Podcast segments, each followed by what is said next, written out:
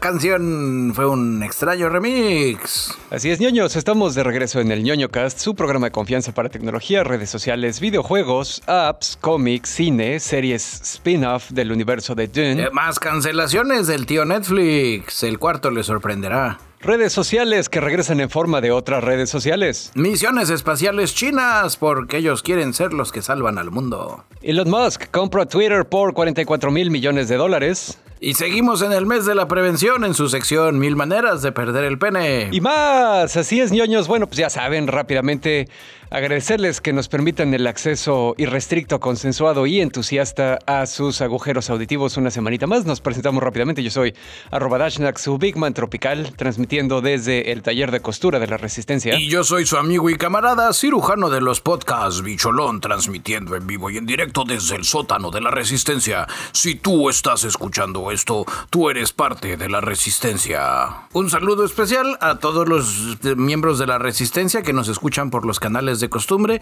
y un abrazo fraternal y próspero a la gente que nos está escuchando por las ondas hertzianas, porque así es, hoy por azares del destino los planetas se alinearon, conjunción de galaxias y este episodio está siendo transmitido en el 105.3 de Ciudad de México. Así es. Saludos para allá. Ahora con extra bolillo. A huevo. ¿Qué te parece, Dashnak, si terminando ya nuestras presentaciones y salutaciones, pues calentamos nuestros órganos de fonación con la ya famosa y conocida ronda rápida? Cue, cuere, cue.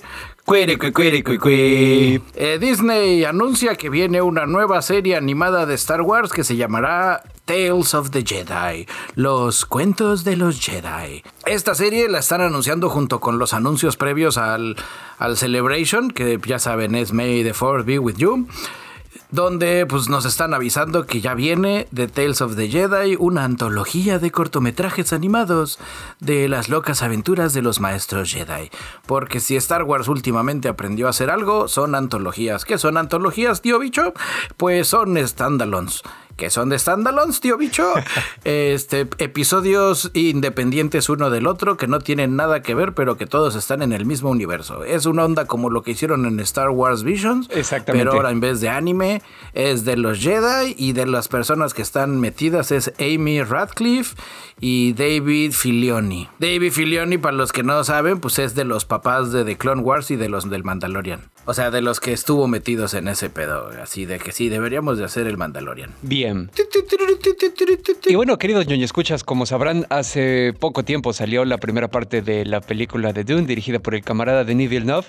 Resulta que eh, hay un spin-off planeado. El director de la serie esta buenísima de HBO que se llamó Chernobyl, ¿te acuerdas? Ajá, hoy una muy buena serie. Exactamente. El director Johan Renck ya está apuntado para dirigir los primeros dos episodios para una serie de HBO Max que se va a llamar Dune The Sisterhood y que está específicamente enfocada en las Bene Gesserit. Por eso se llama La Hermandad el director de las películas, Denis Villeneuve, que ya saben que en este podcast lo felamos bastante duro al camarada, eh, pues él iba a dirigir algunos episodios, ahora ya decidió que mejor se centraba en su rol de productor y pues así como que para que salga chido el asunto, ¿no? Tenemos unos cuantos detalles de la historia, sabemos que ocurre 10.000 años antes del nacimiento de Paul Atreides. O sea, un poquito antes. Exactamente. Y es la narrativa que lleva eventualmente a la creación de las Bene Gesserit, ¿no? Ya saben, esta hermandad de super mujeres. Es más allá de un. Es como el Old Republic de ese universo. Exactamente. Ya igual para terminar, el camarada que coescribió el libreto de las películas de Dune junto con Denis Villeneuve, es un panchito que se llama John Spites, va a estar involucrado escribiendo The Sisterhood. Así que seguramente va a estar chido. Y Netflix sigue cancelando a diestra y siniestra. Esta vez le tocó a la serie producida por Michael B. Jordan basada en el cómic de Dennis Liu, Racing Dion, las locas aventuras del niño con poderes y que hay que criarlo y educarlo y que ya iban en su segunda temporada, Ajá. bastante maletona por cierto. Pues ya Netflix dijo, mi chavo, ni te emociones para la tercera, ahí se queda. Órale. El aviso lo dio la protagonista, que era la pequeña amiga del protagonista, este, Ya Xiang Jong, y ella en la, en la, en la caricatura, en la serie interpreta Esperanza. Eh, dice, es triste decir que Racing Dion ha sido cancelada. Gracias por todo el increíble apoyo que recibimos de todos nuestros maravillosos fans. Eh, la segunda temporada fue un éxito, igual que la primera. Incluso viendo la cantidad de gente que la ha visto entera y que quería una tercera temporada, pues se cancela, ¿no? O sea, no sé. hay veces que, que el tío Netflix no es justo y hay veces que sí lo es porque este estaba bastante maletón. O sea, si usted iba a caer en la tentación de ver Rising Dion, pues ya no caiga porque ya está cancelada. Y bueno, pues ahora sí, continuando aquí con las notas, yo les traigo un combo de películas. Es un poco un combo de sección, ya déjalo, ya está muerto. Sony dio el anuncio en el CinemaCon de que va a haber tercera película de Venom, así porque pues aparentemente no, no han tenido suficiente con, con los fallos que han tenido las dos películas anteriores y pues no la dejan morir en paz. Dicen que ahora sí la van a hacer bien. Sabemos que regresa Tomás Durito, o sea, ya saben, Tom Hardy, pero pues es así como que lo único, ¿no? También anunciaron que va a haber una película de los Cazafantasmas 5, que va a ser la continuación de esta última que vimos, que la neta sí estuvo chida. Y también en noticias que nadie pidió y a nadie le interesan y no deberían de ocurrir, ya anunciaron que Bad Bunny va a estar casteado para hacer un personaje de Spider-Man que solo salió en dos volúmenes del cómic y que se llama El Muerto como El Cancer. Sí, es como Bad Bunny. Pues sí, en este caso yo creo que más bien sería El Muerto, pero bueno. El Muerto, le presentando el género. Así sí. es. Ay, Sony lo que hace uno por, por mantener el universo cinemático Sony. Por no tener que regresar los derechos. Pero en fin. Pues Avatar 2 ya anunció que viene un teaser trailer del teaser trailer. Así es, en YouTube, si usted ve que dicen trailer de nuevo de Avatar 2, no es el trailer, es, es los creadores de Avatar hablando de cómo hicieron el trailer que el tráiler se estrenará en el cine la siguiente semana en la película esta del Doctor Strange, el universo de la locura. Sí, se supone que va a ser el único lugar oficial donde se va a poder ver el tráiler. Así es, porque, porque así le están jugando al hacerle el hype artificial de una manera over 9000, donde en YouTube veremos el tráiler de cómo hicieron el tráiler de una película que no sé, no sé a quién convenció James Cameron de que le diera tanto presupuesto porque la primera, pues sí está. Y la segunda es así como que lo que te platican es de. Y ya grabaron la 3, porque si algo sabe James Cameron es negociar presupuestos con las productoras. Nada de que, a ver, voy a hacer las dos que siguen, nada de me espero. Creo que en este caso tiene un poco que ver, no tanto ni siquiera con la historia, que bueno, todos sabemos que la primera película de Avatar es en realidad un retelling de Pocahontas. Y esto me acuerdo que lo leí alguna vez hace muchos años. Es la cosa que tiene el director es que siempre crea o impulsa nuevos desarrollos tecnológicos en la industria cinematográfica cuando hace sus películas grandes. Entonces de repente los estudios también dicen, bueno, pues le vamos a invertir a este cuate nada más, ni siquiera le creamos o no a la visión de la película, le vamos a invertir por la tecnología que va a desarrollar para poder traducir su visión artística al lenguaje cinematográfico, que fue lo que pasó con la captura de movimiento en su tiempo en la primera de Avatar, ¿no? En estas, pues es lo mismo, o sea, pues sí, pero pues, si eso ya lo sabes hacer, ¿para qué lo dejas hacer otra vez lo mismo? Y doble porque las están filmando al mismo tiempo. lo que había leído es que en esta le están echando más galleta al 3D que están haciendo un, 3D en alta definición, así como que antes no existía. Y ya sabes, más poder, más rendereo, más lo que sea para todo el CGI. Que en este caso en particular de esta saga de Avatar, a mí la neta sí me gusta nada más por el world building. O sea, la creación del universo donde viven, aunque no tenga sentido que los Naví tengan cuatro extremidades y todo el resto de los animales seis, pues está chido, güey. Pero bueno, esa es mi muy personal opinión. No sé, yo solo espero que, que al final este, todos sean felices y les dejen hacer su tren Maya Naví. Así es. Y bueno, con esa última terminamos ya nuestra ronda rápida. Usted está informado. ñoñocast Ronda Rápida es una coproducción de ñoñocast Investigation Report, eh, The Sisterhood de Dune y James Cameron. Y ahora, ¿qué te parece, mi queridísimo Dashquack? Si nos platicas ¿Qué es, ¿Qué es eso de MySpace? Digo, yo sé que tú eres muy mayor, pero platícanos a la muchachada. Si tú, eres hasta más ruco que yo. Seguramente el- a muchos del demográfico que nos escuchan ya de repente tiran aceite, lo que sea. Entonces se acordarán que una de las primeras redes sociales que existía se llamaba MySpace. Y esta red social pues no era tan malvada, opresiva y explotadora, ¿no? No había un algoritmo que reordenara lo que te mostraba. Pues hasta el dueño te agregaba Exactamente. de amigo. Eh, tú, cuando te sacabas tu cuenta en MySpace, tu primer amigo era el dueño. Eh, pero pues bueno, obviamente con el- cambio y la evolución de las redes sociales y el acceso a Internet y lo que sea, pues MySpace murió una muerte bastante indigna, ¿no? Como la mayoría de estos servicios.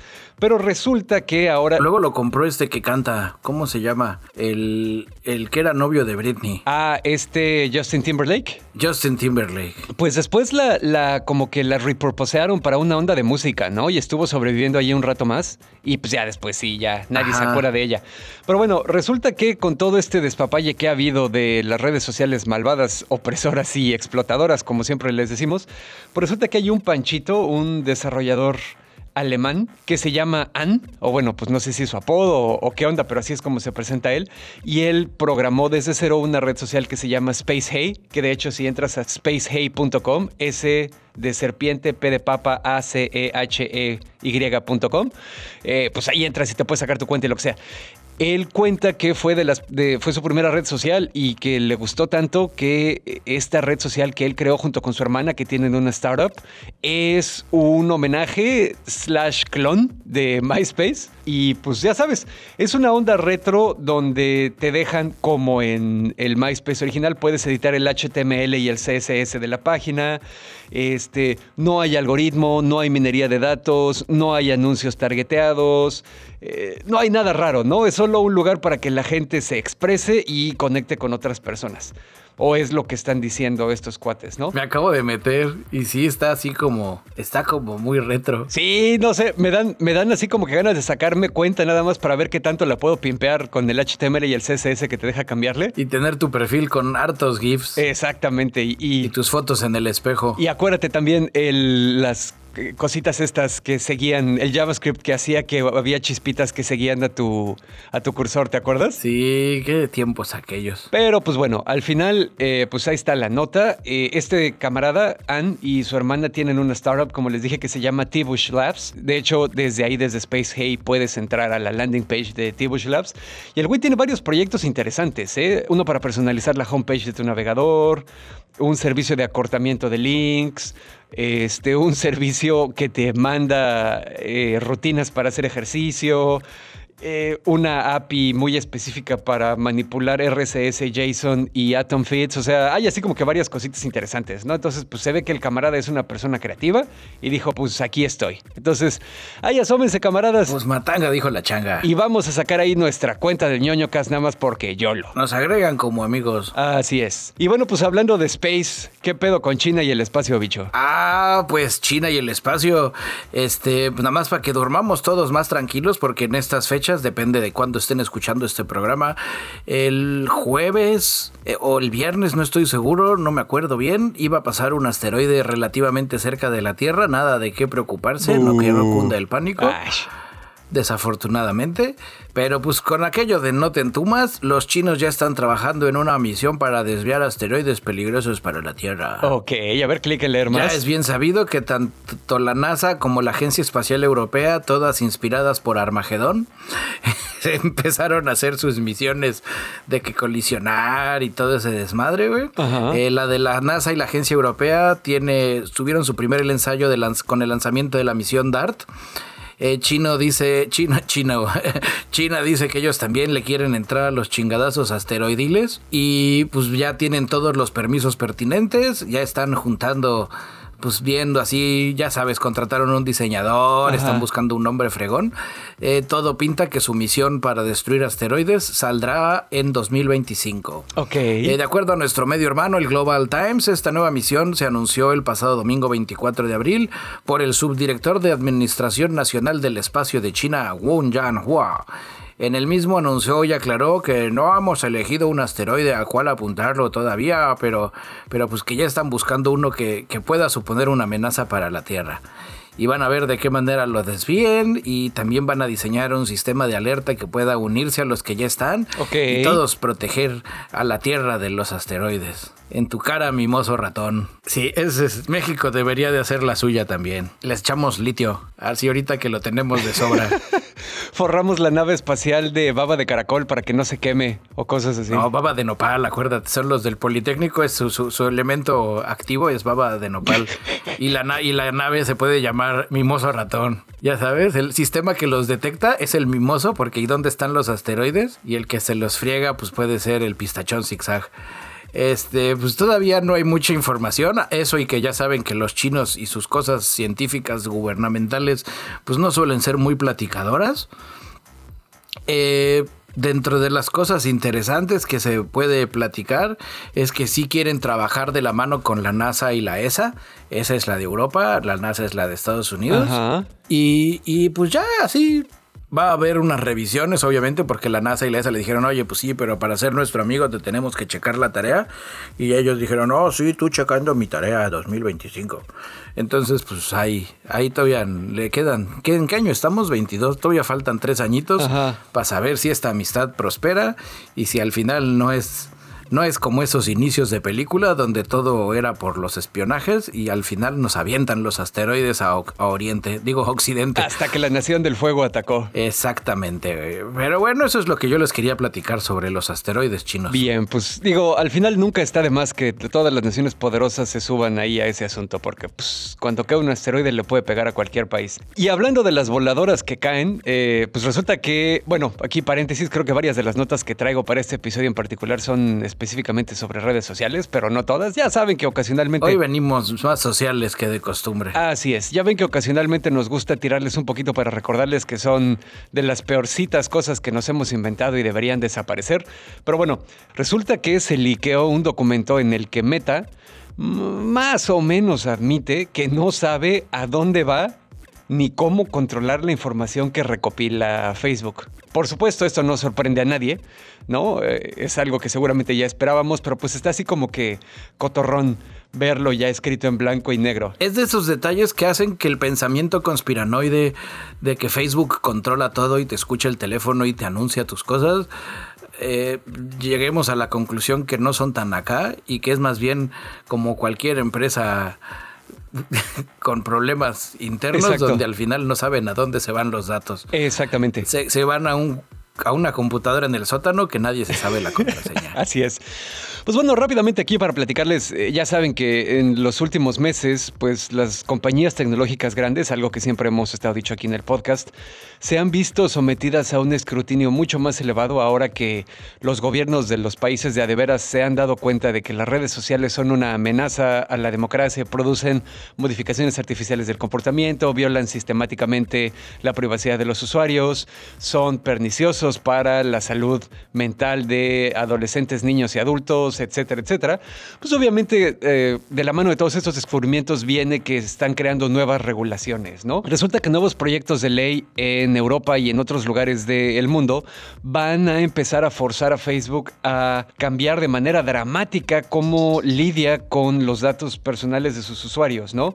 Y aquí básicamente el problema fundamental, admite la compañía, aunque no de manera pública, sino solo en documentos internos, es esto que les decía, que Facebook no tiene una idea completa de a dónde va toda esa información que recopiló de los usuarios o qué están haciendo con ellas. Eh, ahí les va, les voy a leer una cita rápida de este documento. Dice, hemos construido sistemas con eh, fronteras abiertas. El resultado de estos sistemas abiertos y cultura abierta es fácilmente descrito con una analogía.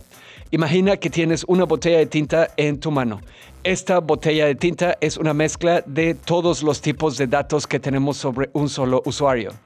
Si derramas esa tinta en un lago, o sea, nuestros sistemas de datos abiertos, y se diluye, se diluye en todos lados. ¿Cómo regresas esa tinta a la botella? ¿Cómo la organizas de nuevo para que solo pueda fluir en las direcciones que tú quieres? La analogía es bastante clara. Eh, este documento fue escrito el año pasado por equipos, por un equipo de ingenieros del el área de privacidad en el departamento de anuncios y eh, negocios, de ahí de, de Facebook, ¿no? Básicamente este equipo es el que tiene la chamba de construir y mantener tanto el sistema de publicidad, que ya saben que pues, al final es el núcleo del, modelo de negocios de la compañía, ¿no? Y también los sistemas aledaños que analizan, comparan, eh, miden, etcétera, los, los datos de los usuarios, ¿no? En ese documento, pues este equipo al final lo que está haciendo es que sí está sonando la alarma así de que, güey, nos la van a dejar ir porque con las regulaciones que nos están pidiendo, con la manera en la que está ahorita armada la infraestructura, no vamos a poder cumplirlo. Dicen básicamente que no tenemos un nivel adecuado de control y explicabilidad respecto a cómo nuestros sistemas utilizan los datos y por lo tanto no podemos hacer cambios controlados en nuestra política con confianza. Es, es una, regresando a la analogía, es una analogía muy cómoda porque funciona para, para explicar el que, el que no, lo, no lo arreglemos, déjenlo así, es tan complejo que ni nosotros sabemos. Exacto. Porque también la analogía de la tinta en el lago, pues aquí estamos hablando de ceros y unos, ¿no? O sea, no es una onda de, no, ya, ya, se fueron, ya, no hay manera. O sea, de, digo, sí habría una manera donde uno saca todo el agua del lago, pues la empieza a servir y al final evaporas el agua y solo quedan los pigmentos. Pero ¿quién soy yo para andar dándoles las ideas, no? Exacto. Aquí en el caso de los ceros y unos, pues sí podrían ellos seguir seguir la pista de a dónde se van, porque si es tan así y tan automático y tan estamos alimentando a la máquina, pero no sabemos cómo controlar a la máquina, pues yo espero que no hagan inteligencia artificial porque así empiezan esas películas. Pues fíjate, yo honestamente sí siento que es como de esa manera que se la van a tratar de zafar, pero yo sí les creo que no tienen idea. O sea, el sistema es cada vez más ah, grande y, más complejo, ¿no? Y fíjate, aquí hay algo bien interesante. Específicamente, por ejemplo, la GDPR, que ya sabes que es la ley de protección de datos personales y privacidad en Europa, dice que los datos personales deben ser recopilados para propósitos explícitos, específicos y legítimos y solo utilizarse para eso.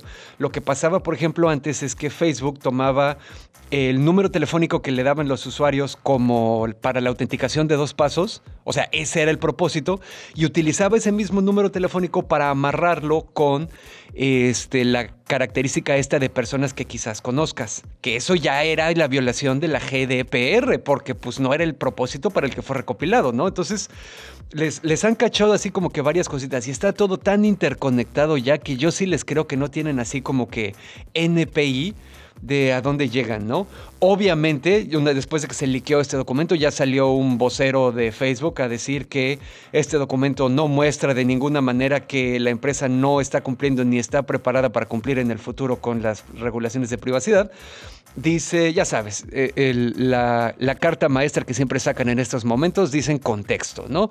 El lenguaje en este documento necesita el contexto de estar empapado en la cultura de eh, información en Facebook, bla, bla, bla, para poder entenderla, etcétera, etcétera, ¿no? Pero pues ve, digo, ya sabemos para dónde va este asunto, la verdad. Ay, pues sí, ¿qué te digo? Es una tristeza.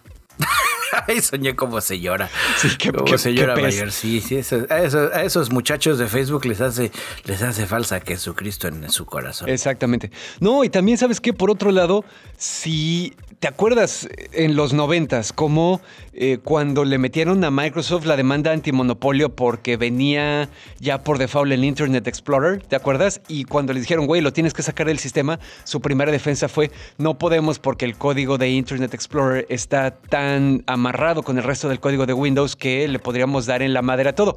Y, hasta, y ahora ya vemos que sí. Era el mismo navegador de archivos. Exactamente, ahora ya, ya vemos que, que, que pues nada que ver, ¿no? Entonces... Pues no sé, digo, ya saben, aquí los camaradas que nos están escuchando por primera vez o que nos están escuchando en el 105.3, pues a lo mejor no saben así como que toda la historia del de, el análisis que hemos hecho de lo perniciosos que son las redes sociales y lo malvado que es Facebook en general. Pero pues bueno, este es un clavo más en su ataúd al final. Y creo que ahora sí ya es todo lo que tengo que decir al respecto. Ahí se pueden asomar a nonocas.com, ahí le pican en donde están las maneras de consumir eso también y pues ya se ponen al día. Así es. Y bueno, Hablando de consumir, te traías una nota sobre genitales y The Northman, ¿no? ¿Qué onda con eso? Sí, hoy en esa sección, esa sección que la gente ha estado aplaudiendo muy cañón y aquí ya saben que como chente mientras ustedes aplaudan nosotros seguimos cantando eh, parte de y hablando de genitales expedientes médicos del reino champiñón mes de la prevención, mil maneras de perder un pene, que aquí más bien es como no perderlo. No sé si ustedes ya fueron al cine a ver la película de Nordman una chulada de película. Me han dicho porque yo, yo también la tengo en mi lista y, tengo, quiero ir a verla. Sí, yo también la, yo creo que este fin de semana me lanzo a verla. Eh, nada más para que se den una idea, el director es el camarada Robert Eggers, que es el mismo cuate que dirigió la película de La Bruja, The Witch, donde sale Anya Taylor Joy, que es eh, así horror elevado, súper fino, delicioso, exactamente. Y también hizo la de El Faro con uh, Robert Pattinson y Willem Dafoe, así que pura calidad aquí. Pues bueno, en esta, esta película donde sale Alexander Skarsgård de protagonista, Anya Taylor-Joy, Bjork, Bill Skarsgård, que pues yo creo que es el hermano de Alexander y que es también el que sale de eso. Exactamente. Nicole Kidman, que pues ella no tiene apellido nórdico, pero pues da el gatazo. William Dafoe, Ethan Hawke y así un chorro de más banda. Bueno, el chiste es de que eran todos felices, sale La Roca también. Salen, sale así un buen de banda, así que dices, güey, esa película tiene de todo. Bueno, no me distraigo. Ustedes quieren saber qué tiene que ver la película. la maldita naranja, bicholón. No, aquí es peligroso decir eso. Este, bueno, aquí la tirada, todo empieza en, el set de filmación. Esta nota la platica el director Robert Eggers, donde estaba contando, donde dice, sí, hay una escena en la película donde no les vamos a spoilear porque están luchando el protagonista contra otro y se están dando espadazos de metal desnudos. porque hay que aclarar porque están desnudos. Así es. Eh, entonces de repente dijimos, bueno, vamos a filmarla. Y ellos agarran así sus espadas de mentiras y empiezan como que a quererse pelear, pero, pero oigan, no se están dando como muy duro. No, pues es que me da pendiente, director. No vaya a darle ahí en en la otra espada. Y el otro dice, sí, igual a mí me da, me da cosa porque ya me pegó en la pierna y sí duele. este, la espada está de mentiritas. Entonces dijo, no, y, y, pues sí se les están sangoloteando muy duro, ¿no? O sea, no es una onda que, que, la puedas así controlar y pegar a tu cuerpo. Es como un bracito sin, sin control. Entonces ya no es... Exactamente, y sin hueso tampoco. Entonces básicamente alguien de la producción dijo, yo creo, señor, que tenemos que reconstruir digital los genitales de los actores para no tener que reconstruirlos físicamente si alguien se equivoca.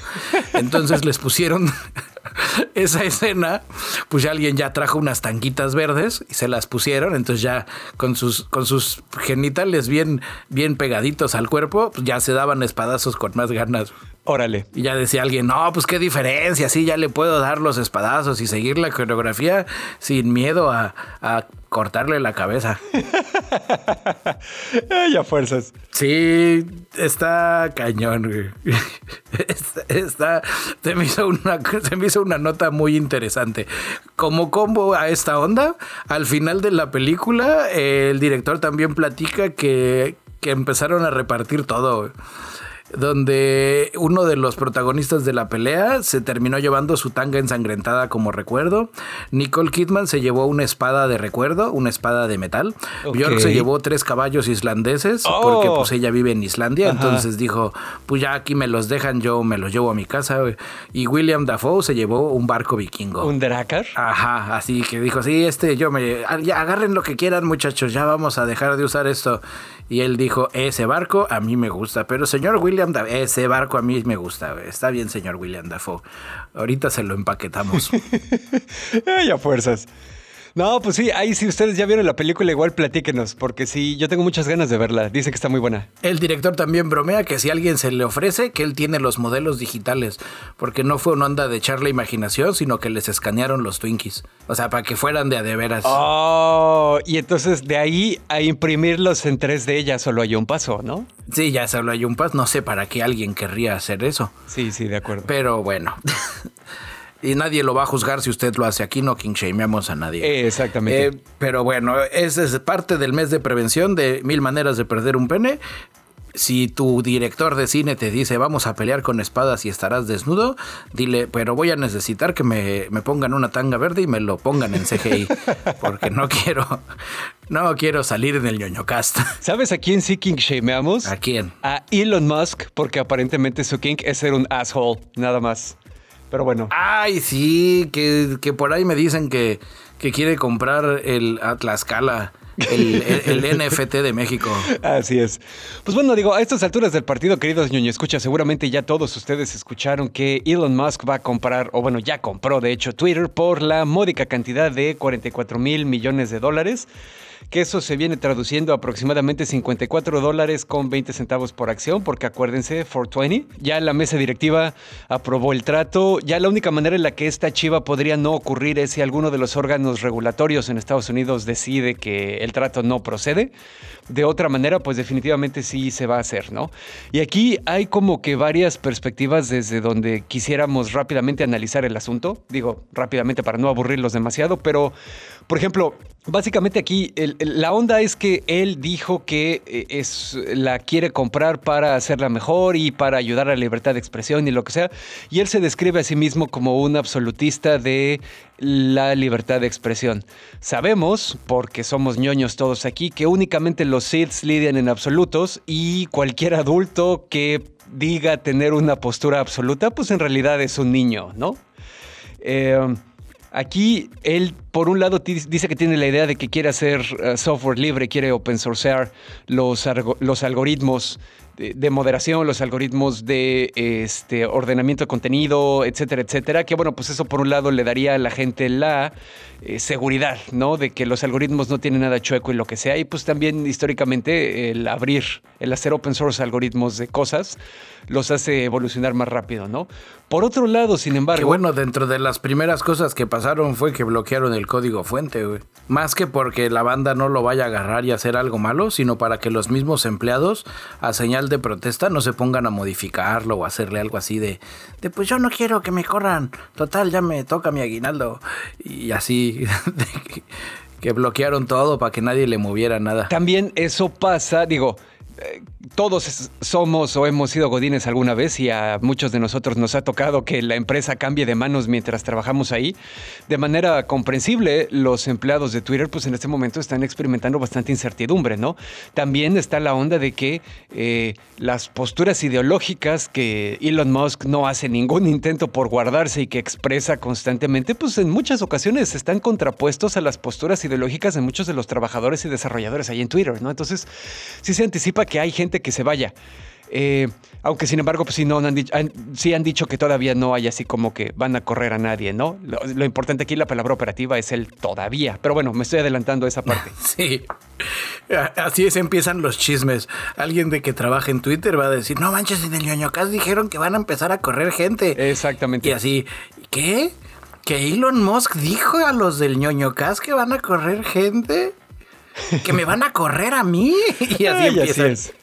Así es. Aquí, la otra cosa también que probablemente sea positiva es que Elon planea invertirle bastante a eh, nuevas inteligencias artificiales diseñadas específicamente para controlar a los bots, ¿no? Entonces, al final, esa tecnología sí puede dar un paso adelante como que para tratar de crear y mejorar nuevas técnicas para la detección e identificación de spam en todos lados, ¿no? No solo únicamente en Twitter. Por otro lado, también, pues. Como todo, así si quieres, para ahondar en ese detalle, creo que como ciudadano de nuestro país, de México, si eso se apuraran para antes de las elecciones, estaría fregón. Sí, completamente de acuerdo. Así que hicieran la gran purga de bots. Otra cosa que suena peligrosa, eh, o por lo menos pues hasta que este Musk no lo aclare, dice que tiene planes para autenticar a todos los seres humanos, ¿no?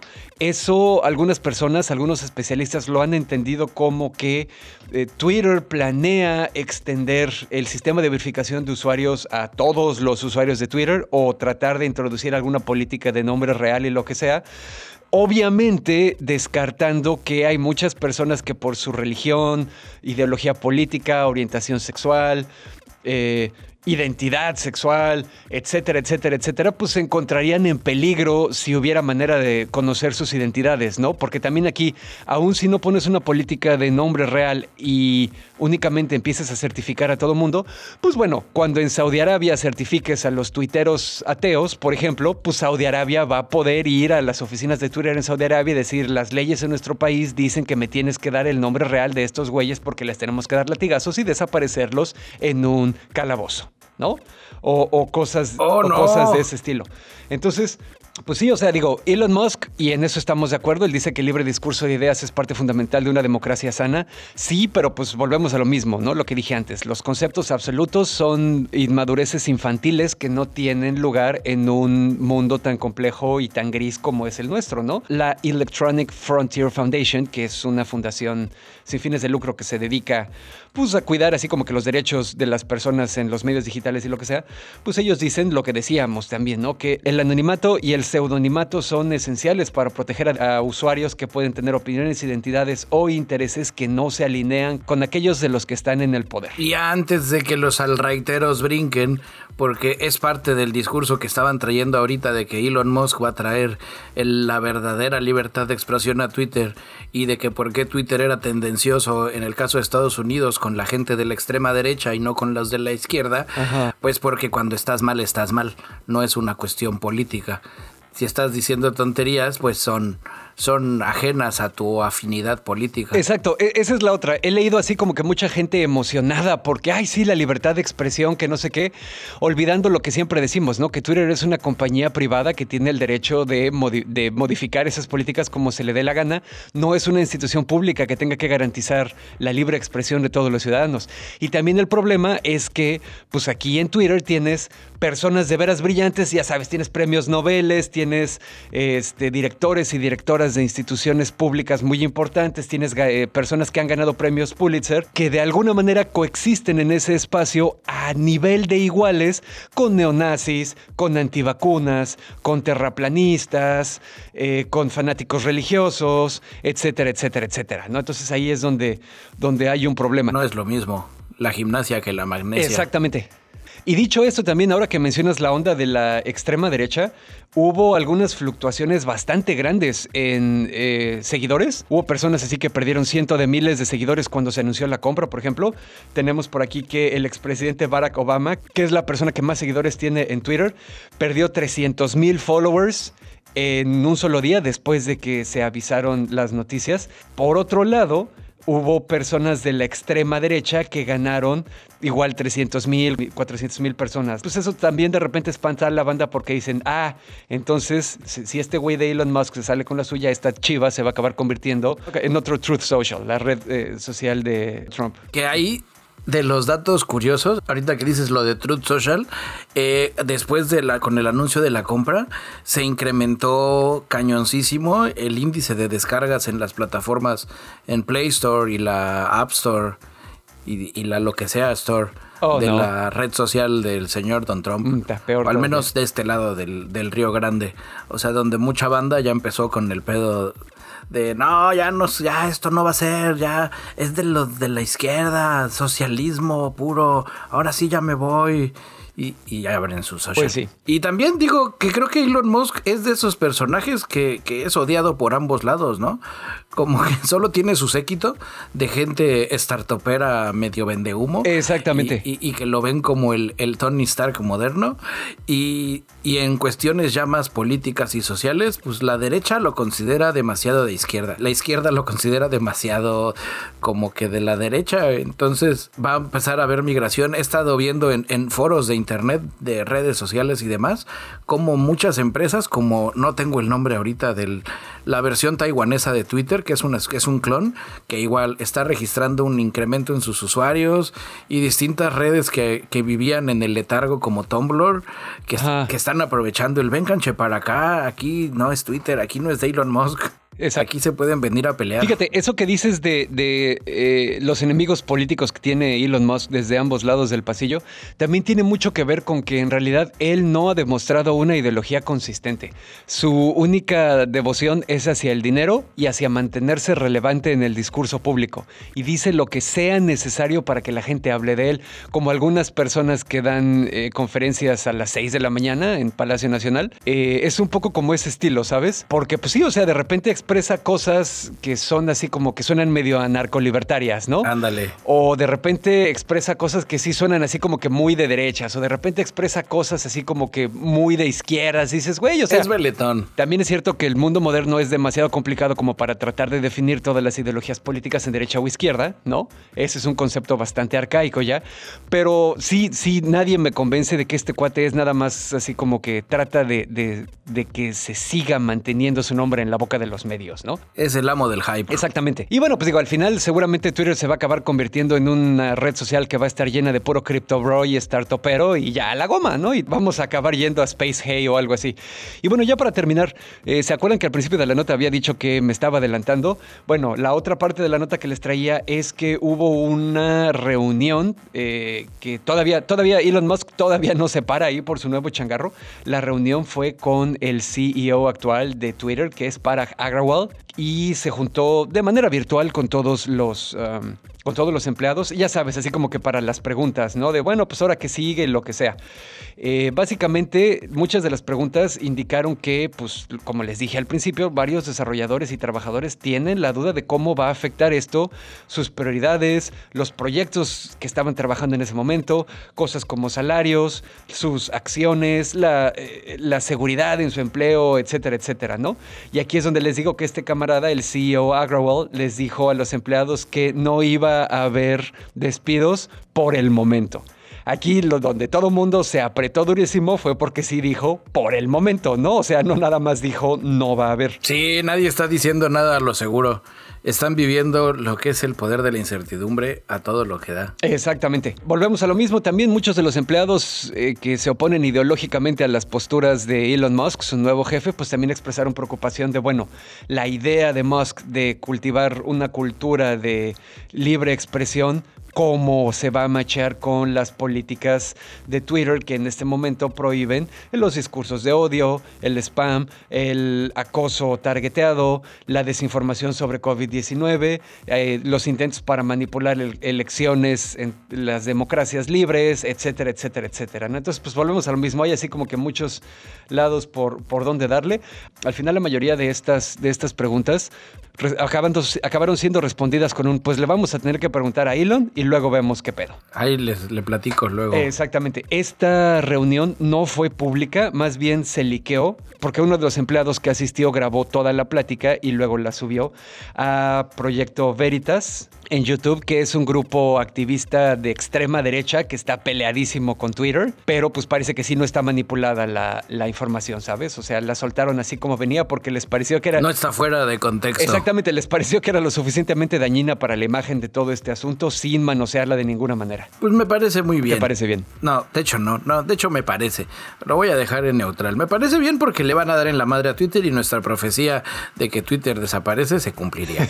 Eso es por lo que me parece Ok. Eh, de lo que no me parece, pues es de que el señor Elon Musk siga haciendo tonterías. Pues Ya, sí. Debería de dejar de hacer tonterías, hacerse amigo del señor Salinas Pliego y hacer un reality show de los dos viviendo en la condesa. Exactamente. Pero bueno. Tratando de vivir con el sueldo que les pagan a sus trabajadores. Exactamente. Yo traigo en ñoño Noticias de Finanzas, Grupo Bimbo, uno de nuestros favoritos, porque yo aquí veo al osito Bimbo y me acuerdo de mi país. Eh, vendió su negocio de dulces Ricolino por 1.329 millones de dólares a la empresa de snacks Mondeles. Pero que tío bicho, ¿quién es Mondeles? Este, no, no reconozco su mascota. Exactamente. Eh, Mondeles, nada más para que le calculemos, tiene buen de marcas, es así como esos super conglomos. De las que nos pueden sonar conocidas, está eh, Cadbury, el chocolate Cadbury, ya sabes, ay sí, son los chocolates Cadbury, qué rico. Los del empaque moradito. Ajá, las galletas Chips Ahoy, eh, las galletas Ritz, el queso Filadelfia, los Sour Patch Kids, que son como las gomitas aciditas, las, los sobrecitos de sabor Tang, eh, Toblerone, Trident, eh, unas galletas que se llaman Triscut, que pues esas creo que las venden en, en Costco. Y, y, pues ya, bueno, hay más marcas, pero, pero creo que esas no son, no son tan populares en México. El chiste es de que acá Bimbo no está vendiendo porque, porque pues necesite dinero, está vendiendo porque ya se va a enfocar en puro pan.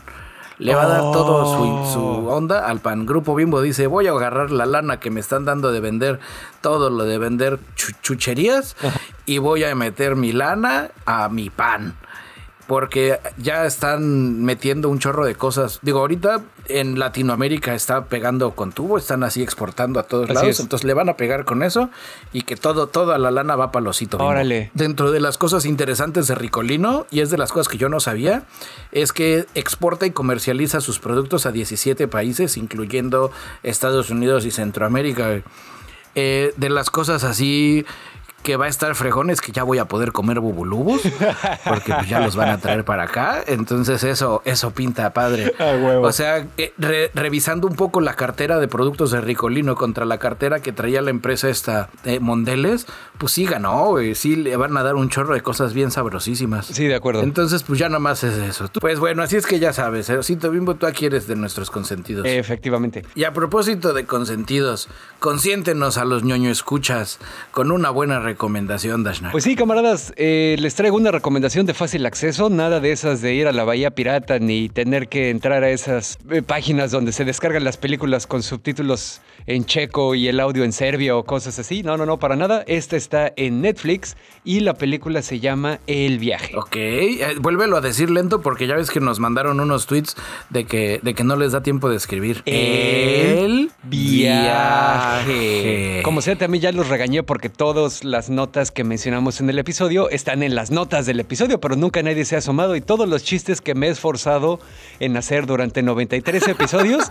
nadie los ha pinches leído, pero bueno. Bueno, pero ya ahí está. De todas maneras, yo me voy a encargar de repetir el nombre de la recomendación a lo largo de tu recomendación. Ok, bueno, pues entonces les voy a recomendar El viaje. Está en Netflix, es una película noruega donde sale esta actriz Nomi Rapace, que seguramente recuerdan por haber hecho la versión original de La chica del dragón tatuado en Suecia y que pues también es la doctora que se quita el casco en un planeta extraño lleno de vida extraterrestre hostil. Oh, ya sé. En Prometheus en la película precuela de la saga Alien Prometheus. Sí, donde hay a ver a qué sabe esta agua misteriosa. Exactamente. Bueno, total que no se las voy a spoilear. Es una película de comedia negra slash gore slash horror comedia, está muy, muy buena. Cuando la estaba viendo, me dio la impresión que esta película, El viaje, es el hijo de una película de Quentin Tarantino con una película de los hermanos Cohen.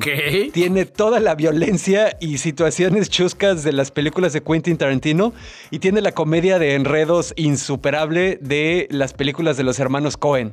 El nivel de gore está bastante entretenido y cotorro.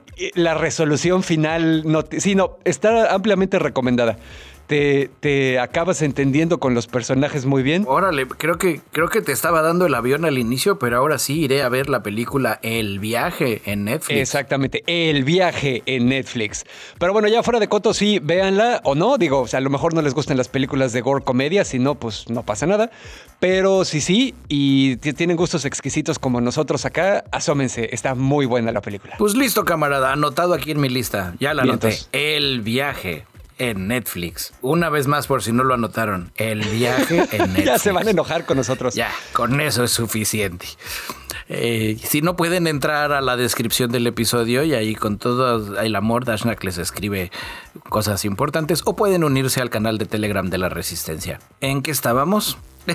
Yo creo que ya vamos a terminar este episodio. Antes de que se acabe, vamos a sacar nuestros sacos rojos de tío Gamboín y poner a los muñequitos de cuerda que se pongan a hacer sus cosas. Una felicitación a una de nuestras ñoño escuchas más jóvenes, Gladys Patricia, que cumplió años el 26 de abril, aquí desde el sótano de la Resistencia y el taller de costura de la Resistencia.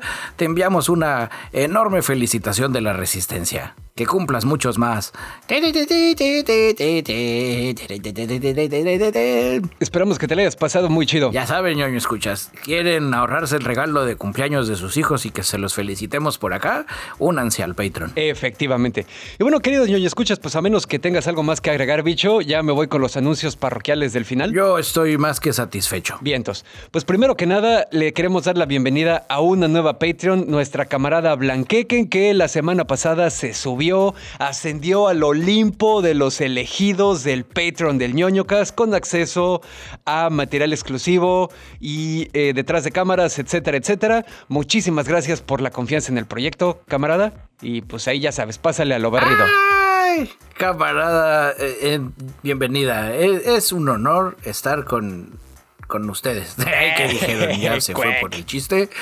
No. Eh, es imposible que lo haga. Eh, no, qué fregón. Muchas gracias, muchas felicidades, digo, a nosotros por tenerte aquí. Y bueno, pues ahora sí, ya para irnos, les doy rápidamente los anuncios parroquiales de siempre. Recordarles, tanto a los viejos como a los nuevos ñoño escuchas, que tenemos nuestra ya nota nueva landing page en nonocast.com, sin ñes, son n's, no ñes. Desde ahí tienen acceso a nuestras opresivas, malvadas y explotadoras redes sociales en Facebook, Instagram y Twitter. También tienen acceso al ñoño blog, al canal de Telegram de la Resistencia, que es así como que el lugar donde más enfocamos nuestros esfuerzos.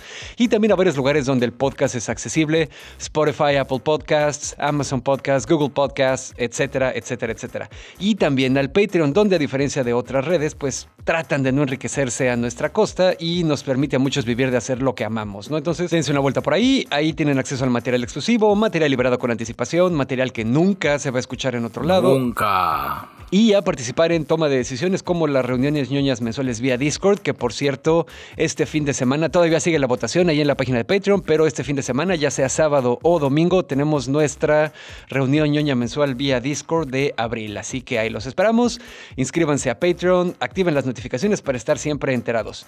Y bueno, pues ya saben, hablando de los Patreons, ahí les van las gracias.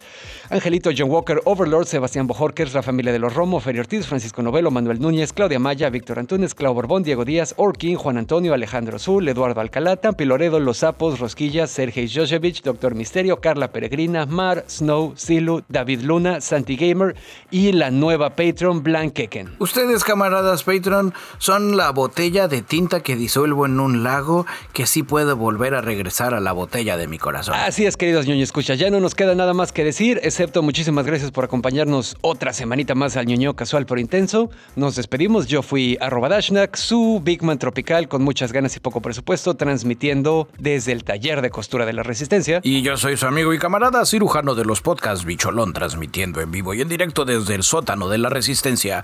Si tú estás escuchando esto, tú eres parte de la Resistencia. Y como todos los episodios me despido diciendo ñoño, ñoño, ñoño cast. Oh, ñoño, ñoño, ñoño cast. Qué chido que estamos en el aire, aunque ahí repórtense a arroba el nonocast en Twitter para saludarlos.